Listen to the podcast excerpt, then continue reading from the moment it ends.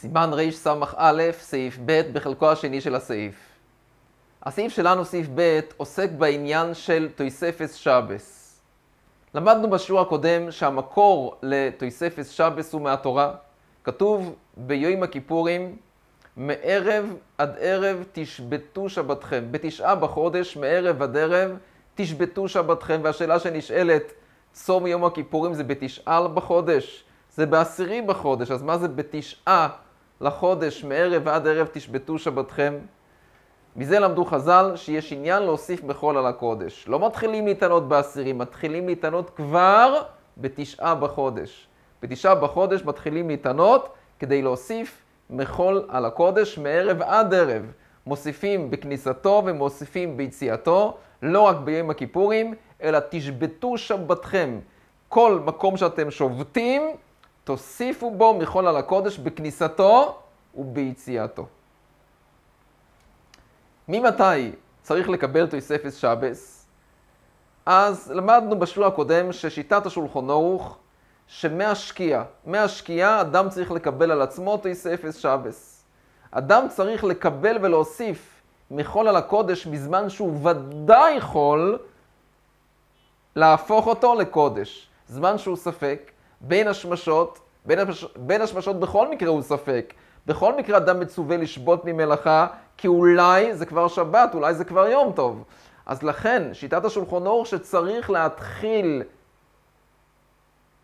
שאדם צריך לקבל על עצמו תוספת שבת מהשקיעה. ולמה?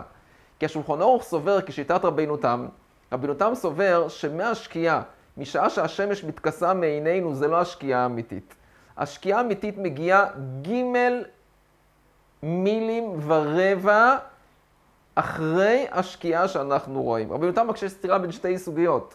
מצד אחד כתוב שהשיעור שבין השקיעה עד צאת הכוכבים זה הילוך של ד' מילים. כמה זה ד' מילים? בהנחה ששיעור הילוך של מיל זה 18 דקות, ד' מילים זה 72 דקות. מהשקיעה ועד צאת הכוכבים, 72 דקות. דהיינו, שב, שבאמצע, מהשקיעה ועד צאת הכוכבים זה בין השמשות, בין השמשות זה 72 דקות. מצד שני, יש גמרא אחרת שאומרת שבין השמשות זה שיעור של הילוך ג' רבעי מיל. אם אנחנו נוקטים שמיל זה הילוך של 18 דקות, אז 13 וחצי דקות זה שיעור של בין השמשות. נו, אז מה? אז בין השמשות זה ד' מילים, או שזה 13 וחצי דקות. כמה זמן זה בין השמשות? מכוח הקושייה הזאת הגיע רבינותם למסקנה שהשקיעה שאנחנו רואים היא לא השקיעה האמיתית. השקיעה האמיתית מגיעה ג' מילים ורביע אחרי השקיעה שאנחנו רואים. נשאר שלושת רבעי מיל נשאר לבין השמשות. ממילא אומר השולחון ערוך, מכיוון שאני סובר כמו רבינו תם, שהשקיעה שאנחנו רואים היא לא השקיעה האמיתית, מתי אדם יקבל על עצמו תוספת שבת? בשקיעה. כי אז עדיין לא התחיל בין השמשות, אז זה זמן טוב לקבל על עצמו תוספת שבת. לפי שיטת הגאונים שחולקים על רבנו תם וסוברים שמהשקיעה שלנו כבר מתחיל זמן בין השמשות, ממילא מתי צריך לקבל תוספת שבת? מלפני השקיעה.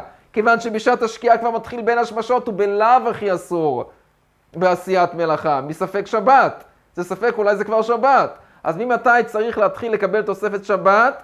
מלפני השקיעה. אבל לפי שיטת השולחון ערוך, שהוא סובר כמו רבינו תם, שבשקיעה שלנו עדיין זה יום גמור עד ג' מילים ורבע אחר כך, אז השקיעה זה זמן מצוין לקבל על עצמו תוספת שבת.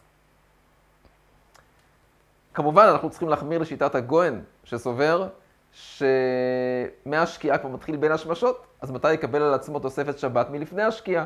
המשתבור אומר כאן שמי שמקבל על עצמו 20 דקות לפני השקיעה, יוצא בזה ידי חובת כל השיטות. מה הכוונה? יש שיטת היראים. היראים סובר שבין השמשות זה לא אחרי השקיעה, אלא לפני השקיעה. לפני השקיעה, אז זה זמן של בין השמשות. אם אנחנו נוקטים ששיעור של בין השמשות, של שיעור של ג' רבעי מיל, זה 24 דקות, אז כמה זה שלושת רבעי מיל? 18 דקות. 18 דקות. ב-20 דקות, אומר המשתבור, מקיימים ויוצאים ידי חובת כל השיטות, גם את שיטת היראים, וגם אם אנחנו סוברים שמיל זה 24 דקות. דהיינו, אז כמה נשאר לתוספת שבת? שתי דקות. אז הנה מוכח במשנה ברורה, ששיעור של תוספת שבת מספיק שהוא יהיה שתי דקות בלבד. כי זה מה שהוא אומר. יוצאים ידי חוי וסיירים, שיירים אומר שג' ריבי מיל לפני השקיעה זה בין השמשות, ואם אנחנו נוקטים שמיל זה כ"ד דקות, אז 18 דקות זה זמן של בין השמשות, ב-20 דקות, דהיינו, שתי דקות בלבד, מקיימים תוספת שבת. ככה מוכח כאן במשנה בסעיף קטן אה, כ"ג. זה מה שהוא אומר, יוין גם השער הציון, חוף א'.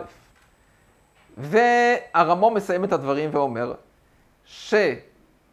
שכמובן, לפי המחבר, מקבלים תוספת שבת בשקיעה, אבל אדם שקיבל על עצמו תוספת שבת מפלג המנחה, לא יצא ידי חובה. אפשר מפלג המנחה. מה זה פלג המנחה? מנחו קטנו בתשע וחצי שעות מתחילת היום, פלג המנחה זה שעה, זה שעה ורבע. שעה ורבע זה פלג המנחה. חצי ממנחו קטנו. מנחו קטנו זה שעתיים וחצי, תשע וחצי עד שתים עשרה שעתיים וחצי, חצי, דהיינו שעה ורבע, זה זמן פלג המנחה. שעה ורבע לפני שבת, אז זה זמן של פלג המנחה, ואז רק מאז אפשר לקבל תוספת שבת, לא לפני כן. הלא כאן עושה חשבון, הוא אומר שאם נאמר שהשיעור של היום מתחיל בעלות השחר ונגמר בצאת הכוכבים, אז שעה ורבע זה, אז זמן פלג המנחה זה שעה ורבע לפני צאת הכוכבים, שעה ורבע לפני צאת הכוכבים זה בסך הכל שלוש דקות לפני זמן קבלת שבת של המחבר. כי הרי השולחון ערוך אומר שבזמן השקיעה זה זמן קבלת תוספת שבת, שזה 72 דקות לפני צאת הכוכבים, ופלג המנחה זה שלוש דקות קודם, אם מחשבים מצאת הכוכבים, יוצא ש... שפלג המנחה זה שלוש דקות לפני 72 דקות, לפני השקיעה. אני אקרא בפנים. אני אתחיל קצת קודם.